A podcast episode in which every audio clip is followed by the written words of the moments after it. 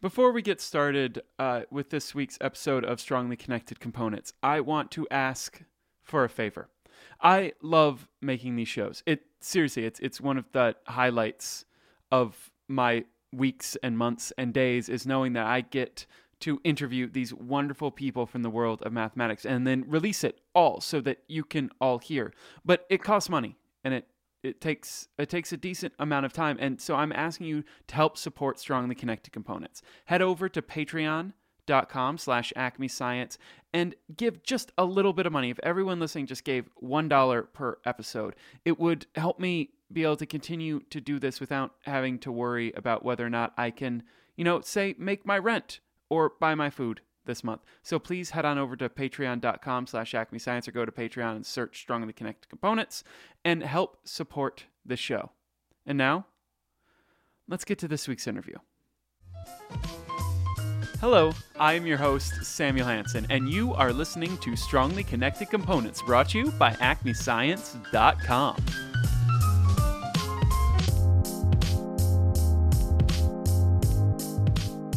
On this episode, I'm joined by mathematics writer Erica Klarreich, the author of at least one, but probably a bunch of the wonderful mathematical articles that you have read.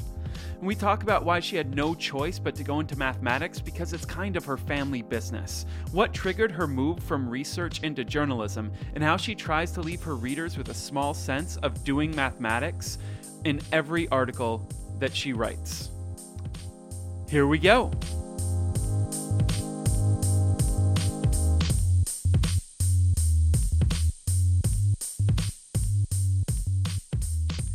Hello, and welcome to Strongly Connected Components. I am joined today by a freelance journalist based out of Berkeley, California, who has written uh, a ton of amazing mathematical articles. If you read mathematical articles, I guarantee that you've read at least one of hers, uh, and that is Erica Klarreich. See, I, I practice, still mess it up. Uh, hello, and welcome to the show. Hi. Uh, so, uh, here today to uh, to talk to you about your work, but uh, I'm going to start a little bit before that because you you're not just a journalist about mathematics. You also have a have a PhD in mathematics. So, what initially drew you to mathematics as an area of study? Well, it's more that mathematics was sort of like the world in which I was living than that I sort of found my way to mathematics. My parents were both math teachers, and my grandfather was a math professor, and so math was just kind of always in circulation in my house growing up. So I can't really remember a time when I wasn't interested in mathematics. It was almost sort of like the the Klarreich family business in a way. So I would have had to come up with a reason not to go into mathematics rather than find a reason to go into mathematics. So, what were the dinner conversations like at, at a table with, with all of the uh, all of those people kind of steeped in mathematics? Well, you know, I think our dinner table conversations were fairly ordinary, honestly, but there were certainly times when we'd maybe not over dinner, but like you know, maybe after the table was cleared, my dad would pull out. Um, we used to do puzzles from these books by Raymond Smullyan he wrote What is the Name of This Book and several other titles that have these wonderful logic puzzles in them about knights and knaves and you know those those sorts of of questions and so we would work on some of those together. I remember other times when my dad would give us these sort of brain teasers that would illustrate some kind of interesting mathematical principle. So, for example, he told us one time about the Infinity Hotel, which is a way of um, grasping the idea of what does it mean to be a countable set as opposed to an uncountably infinite set. Another time he told us the story of what he called the induction tribe, and it was one of these puzzles where everyone has information about everyone else but not themselves, and then someone gives a piece of information, and then you ask, well, what's going to happen next? And the answer is something that has to do with like the number of people and it, it ends up being a sort of induction argument to understand why it works. So we used to do those things a lot and then they were really fun and introduced me to a lot of sort of very core principles of, of how you solve problems in mathematics. So you got your PhD from Stony Brook University. You went to work as a math professor uh, not too far from where I am now uh, at the University of Michigan. So, so what precipitated you uh, deciding to go and do the science writing program at the University of Santa Cruz? You know, I, before I did that, I had known for a while that that I had some issues with mathematics research as a career for me. I um, I was working in a field called hyperbolic geometry, three-dimensional hyperbolic geometry, which is a, a fascinating field. And, and one of the things that makes it fascinating is that it connects a lot of different fields of mathematics and brings them together in this very beautiful way. So, so that made it very exciting and interesting, but also a, kind of a daunting prospect in a way because you couldn't just master one small field. You really had to master many different fields and see how they all fit together. And I never really felt as if I knew enough to be able to do research in that field in a really deep way. And I knew I wouldn't really be satisfied doing it in a shallow way. I mean, I, I realized at some point that I could probably survive in academia. You know, I could I could crank out papers that maybe would be sort of like you know like B level and work in some little corner of the field, but I knew that that wouldn't be so satisfying for me and and also when I was in graduate school, the the job market was very tight, and so I knew that you know being a sort of maybe B level researcher that I would probably end up in some tiny town in the middle of nowhere, and I didn't want that either. You know, sort of adding up the whole picture, I just I, I felt as if I was not heading in a direction that was going to be that satisfying to me. But I didn't really know what else I could do for a long time, so I, I kept on going. But gradually I started reading a lot of popular science writing, which I hadn't ever done growing up for some reason, and you might think that's strange growing up in a math family.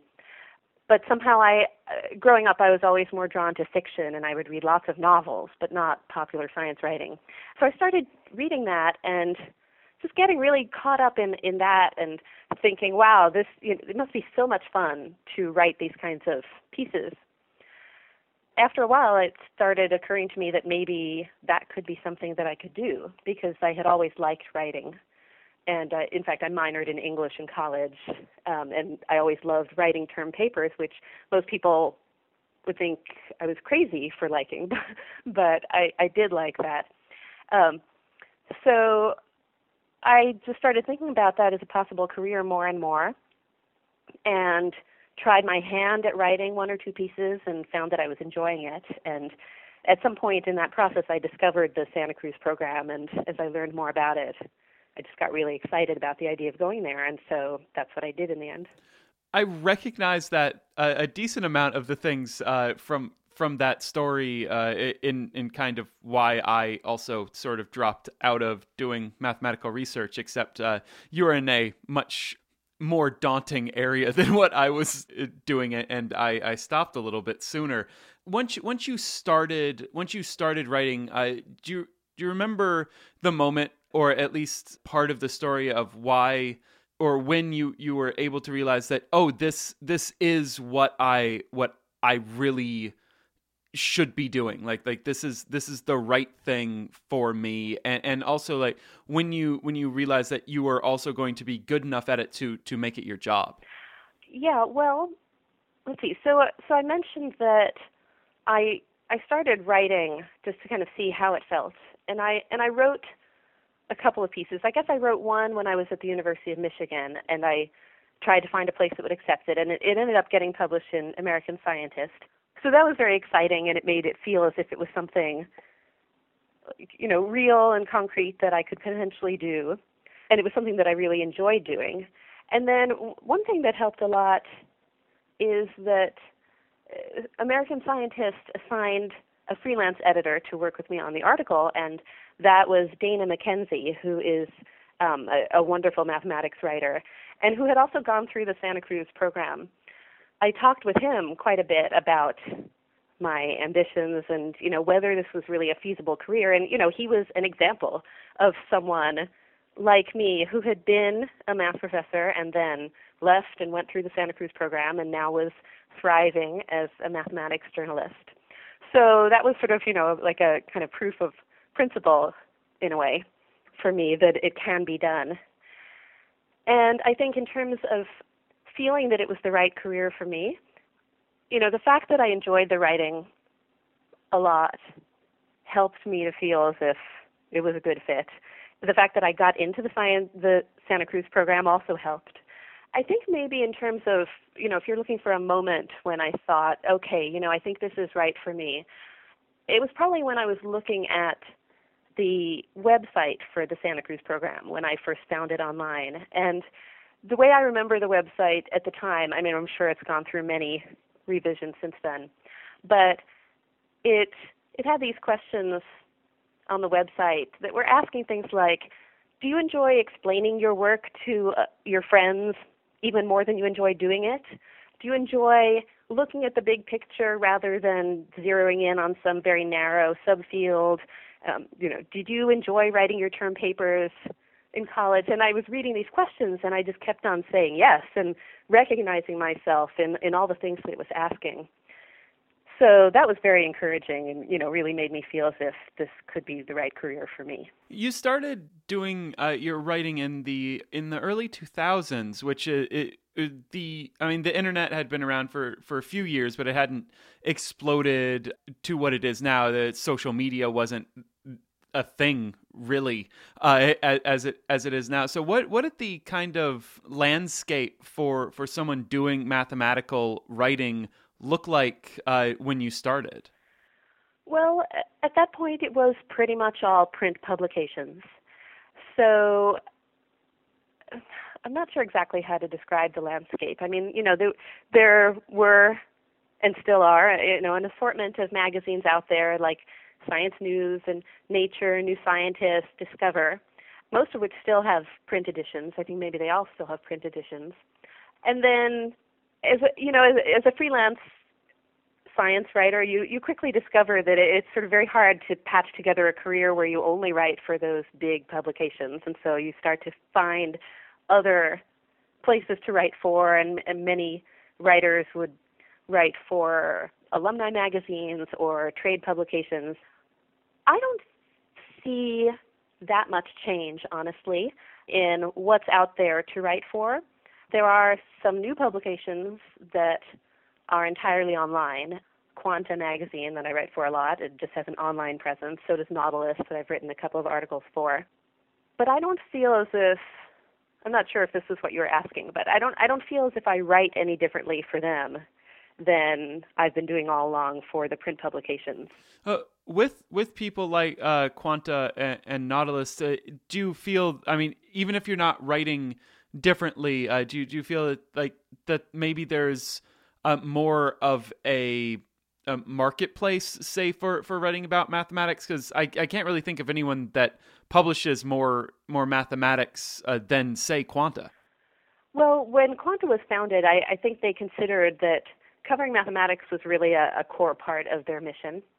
So that was wonderful when when that happened. Um, you know, it's it's great having that place to write for. That didn't exist before. You know, apart from that, I don't see a big shift. And my experience has always been that the more general science magazines are very happy to run mathematics articles. They just they don't get pitched as many math stories as a rule as stories in the other sciences.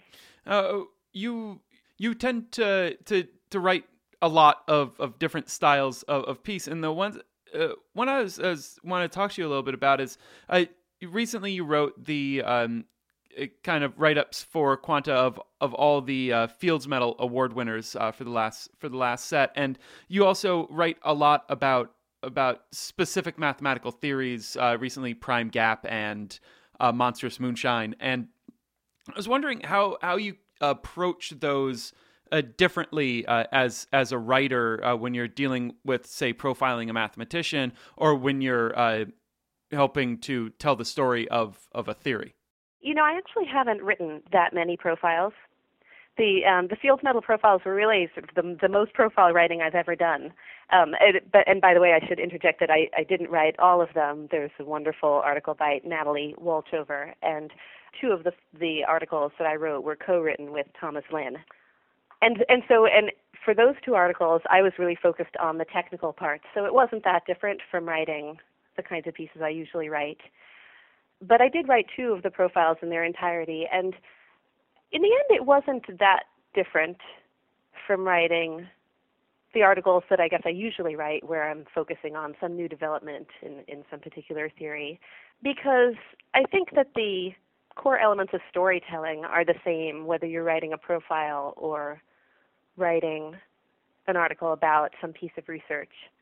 And I guess I approach the profiles with the same kind of goal that I set myself when I'm writing for when I'm writing about some new research, which is to really um, have the reader walk away with a, with at least some sense of what the work was about and some idea of what it would feel like to be doing that work. You know, what what's its flavor? What kinds of things do you have to think about?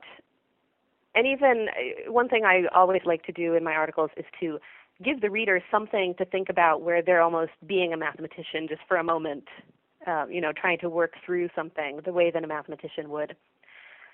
So, so those are my goals, whether I'm writing a profile or a research article. And I didn't feel that they were that different, the profiles, from what I usually do. Can you tell me a little bit uh, about that idea of, of how you uh, try to get your readers to almost be a mathematician at, at some point? Well, what I like to do is to present some idea uh, where I follow some chain of logic and it just uses math that maybe people knew from high school so that they can actually kind of follow the steps and say, oh, yeah, okay, I get that. And one example is so I wrote an article recently about large gaps between prime numbers. There, there was a lot of exciting work about small gaps between primes, and then there was also a new result about how big the primes, the, the gaps between primes can get. You know, if you look if you go out on the number line, you know that the gaps are going to get bigger, but how fast are they going to get bigger? Was the question. So, one thing that you can notice kind of quickly is that you can build gaps between primes that are pretty large by let me see let me see if I can remember this right. Um, you can do it by building long well you build long strings of composite numbers by taking a factorial, like for example 20 factorial, if you take 20 factorial, then 20 factorial is divisible by all the numbers 1 through 20. So that means 20 factorial plus 2 is divisible by 2, 20 factorial plus 3 is divisible by 3, 20 factorial plus 4 is divisible by 4, and so on. And so that's a way of building a long run of composite numbers. And you know, if you take a bigger number than 20 for your factorial, you can build a longer string of composite numbers. So, you know, so that's a very simple way to construct a big gap between primes. And it's not big enough for the purposes of that research, but it's it's sort of the first step along the path of trying to understand the gaps between prime numbers. You know, so I laid that article out, eh, that that argument out in my article. And you know, it's simple enough that you can say it in a paragraph and it doesn't require anything complicated. And the reader can follow along and say, "Okay, yeah, I get that." And for a moment, they're doing math. They're not just reading about other people doing math. So that's something that I really like to do whenever possible. And it's not always possible, but I always look for something like that. Uh, when when you approach something that has some very like deep and, and heavy technical information, uh, how how do you how do you approach getting that across to to the people who are reading who probably don't have the mathematical background to say pick up the research paper and understand it? Well, I, I should say that I myself, in general, don't have the mathematics background to pick up the research paper and understand it. Nor um, I. And, nor I. and I think, in general, if if you don't work in a particular field of mathematics, you often don't have the background to read a mathematics paper. They tend to be very technical, and there's not a lot in the paper to, to help people find their way if they're not already experts in the field. You know, I mean, one thing that helps me to bridge the gap is that I'm not an expert in that particular field almost ever. I've written one or two things about my old field, um, and that was a different kind of challenge from what I usually have to do. But as a rule, I am, you know, sort of halfway between my readers and the researchers because I have some math background, but I don't have a background in what they're doing. So that enables me to ask them a lot of stupid questions. And, you know, basically when it's a hard technical field, I mean, it, you know, it's not easy. But I just keep talking to people and talking and talking until I feel as if I understand it well enough that I can sort of say it back to them. And when I reach that point, I usually know what I want to say to readers. The thing that uh, that a lot of say mathematicians hear uh, when when they tell people that they're mathematicians is the oh I was never I was never very good at math. I don't like math. I mean there there's that that the trope that that gets talked a lot about in, in math popularization circles uh, about people reacting that way. I was wondering how people react to you when you tell them that you write about mathematics Hmm, that's that's an interesting question. I, I get various reactions. I mean, a, a lot of people think that that's kind of cool, actually, but I think maybe that's more people who are on the technical side of things. For people who are not on the technical side of things, I, I think they often react in kind of the same way that people react to hearing that someone's a mathematician. Although at first I have to even explain, like, what on earth does it mean to write about mathematics? Because most of those people don't really read popular articles and they can't really even conceive of anyone wanting to read an article like that. So first I have to sort of explain to them what I do. And then it seems maybe interesting to them but but very far away from anything they, they could really imagine wanting to read, I think. About I mean, usually they express it more diplomatically than that, so I'm just kind of interpreting their diplomatic remarks. There's there's been a, a, a, decent amount of talk, or at least I mean I I originally uh, met you th- this past January at the uh, joint mathematics meetings, and at that meeting there was a talk given by a former uh, guest on uh, this show, uh, Cathy O'Neil, otherwise known as, as Math Babe on, on the internet, or she talked about uh, some problems in the journalism of mathematics. Uh, and, and I was wondering what sort of things do, do you see in in the articles that uh, are are being written or, or the coverage that, that does happen of, of mathematics that uh, that all of us who, who try to cover mathematics in some sort of way uh, might might want to try and, and do a little bit better on? Hmm. You know, I'm not sure exactly how to answer that. I mean, I thought that Cathy gave a great talk her her focus is kind of different from mine. You know, she's she's more focused on data journalism and you know that that aspect of how to how to communicate with readers about quantitative matters that are maybe a little bit outside of what our our natural intuition tells us should be true. And and I think that that is very worthwhile work and I really admire what she's doing. In my own work I, I don't really bump into that issue as much because um, I don't tend to write that much about using mathematics to understand pressing social issues. It, partly because I, I, I personally lack the background really to do that kind of data journalism. So I focus more on telling the stories of mathematics. And in that area, I, you know, I don't I don't see big issues except a shortage of coverage, really, you know, sort of in the in newspapers and and widely read publications. So, you know, I I mean, I would love to see more of the kind of journalism that Cathy was advocating for in her talk, and I think that that is going to come. I don't, and I would love to be able to contribute to it myself, although I, I think I'd have to sort of re-educate myself in order to do that. So that's probably not going to happen immediately but yeah, so I, I think there should be a lot more of that kind of journalism. Um, I'm not sure what really to say in terms of problems when it comes to the kind of journalism I do, but it, it would be nice if the stories of mathematics could be told more broadly than they're being told now. Well, uh, if if the coverage is or not if the coverage is, is generally enough, but if, if the quality of, of the writing and, and the journalism is good, and, and I don't in any way uh, disagree with you on that, I was just wondering, do you, do you have any uh, idea as to how we might try to get more of it? I mean, other than just uh, people like you writing more and, and pitching more around and, and uh, people like me just deciding to you know randomly put things up on the internet. Do you have any other ideas maybe of, of how we can uh, how we can expose more more of the world to these stories?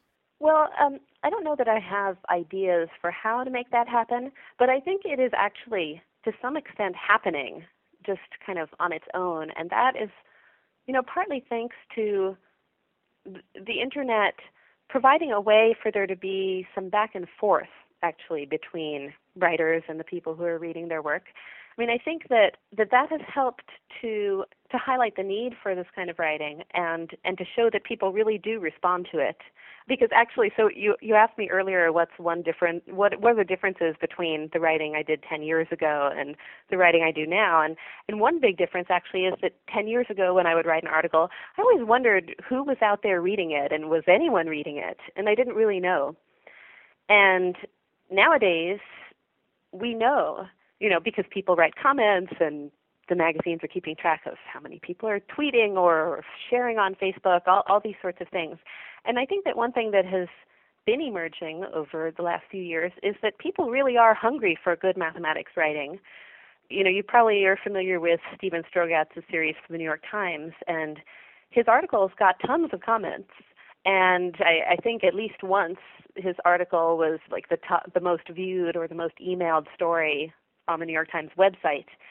So I think that we're starting to see that people really do want to try to understand mathematics. I mean, they're they're curious and they just need writing at their level. And so I'm I'm optimistic that editors are going to start realizing that there is a demand for this and, and starting to make more room for that in what they offer to readers. Well, I, I certainly I hope so as well, and I hope that a lot of those editors uh, call you up. well, thank you. Uh, and so I want to thank you so much for giving me your time and coming on Strongly Connected Components today. My pleasure.